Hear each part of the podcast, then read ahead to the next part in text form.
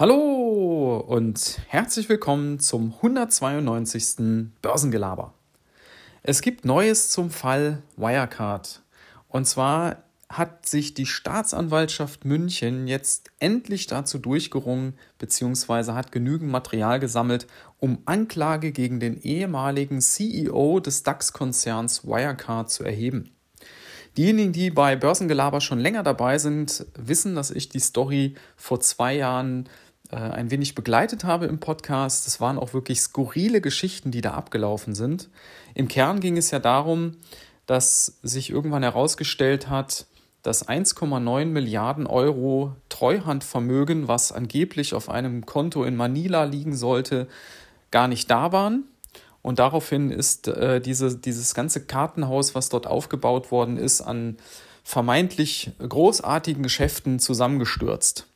Der ehemalige Vorstand Jan Masalek ist daraufhin untergetaucht und ist bis heute auch nicht gefunden. Der, der Vorstandschef Braun ist inhaftiert worden, hat sich, meine ich, sogar damals selber gestellt und sitzt tatsächlich jetzt schon seit fast zwei Jahren in Untersuchungshaft. Und der ist halt nicht entlassen worden. Der hat auch, der sitzt da wirklich äh, in, in, in Haft seitdem, weil man damit rechnet oder die Angst hat, dass der sich jetzt auch noch verdünnisiert. Und es ist wirklich ein hochkomplexer Wirtschaftsprozess, der da auf die Staatsanwaltschaft zukommt. Ich habe da schon Sachen gehört, dass man damit rechnet, das kann sich über zehn Jahre hinziehen, bis man das mal alles entflochten hat, was da wirklich passiert ist und wo welche Gelder hergekommen sind und so weiter und so fort.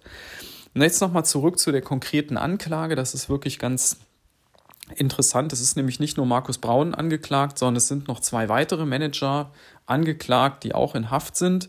Und zwar der frühere Dubai-Chef und der stellvertretende Finanzchef. Die sind eben auch angeklagt. Und die Anklage lautet auf bandenmäßigen Betrug, Veruntreuung, Bilanzfälschung, Marktmanipulation, also wirklich die ganze Bandbreite, was man bei so etwas hernehmen kann. Ja, und man rechnet jetzt damit, dass der, dass der Prozess äh, im Herbst starten könnte, wenn das Gericht eben diesem, dieser Anklage stattgibt. Unterdessen ist, äh, wie gesagt, Jan Masalek weiterhin verschwunden und so wie man hört, baut Konzernchef Braun seine Verteidigung auf der Grundannahme auf oder auf der These, die er vertritt, dass er letztlich auch nur Opfer war.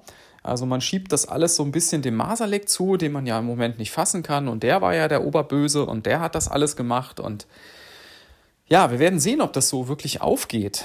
Nach wie vor ist das nicht klar, welche Rolle wer da gespielt hat, wer da wirklich wie viel wusste, ob das wirklich alles auf Masalek und seine Clique, die er sich da aufgebaut hatte, ob das auf die zurückgeht oder ob das letztlich wirklich vom Vorstand generalstabsmäßig geplant wurde, diese ganze ja, Betrugsmasche. Und da bin ich mal sehr gespannt, was da rauskommt. Diejenigen von euch, die sich für die Materie ein bisschen näher interessieren und das noch nicht mitbekommen haben, es gibt einen sehr, sehr guten Podcast auch zu dieser, zu dieser ganzen Geschichte, wie das vor zwei Jahren zu Ende ging und wie auch so ein bisschen die Vorgeschichte war, wer Wirecard eigentlich ist, wo die herkamen, wie die in den DAX kamen, wer diese Menschen waren, die dort gearbeitet haben. Sehr, sehr gut. 1,9 Milliarden Lügen heißt das, hat die SZ gemacht. Da könnt ihr gerne mal reinhören, ist wirklich ein schönes Ding.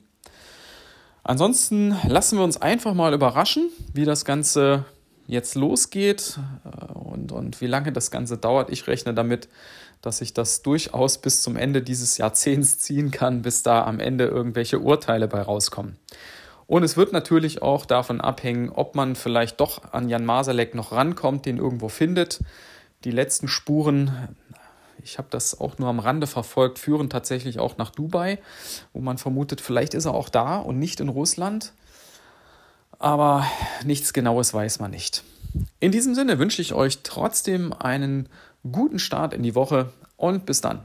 Ciao.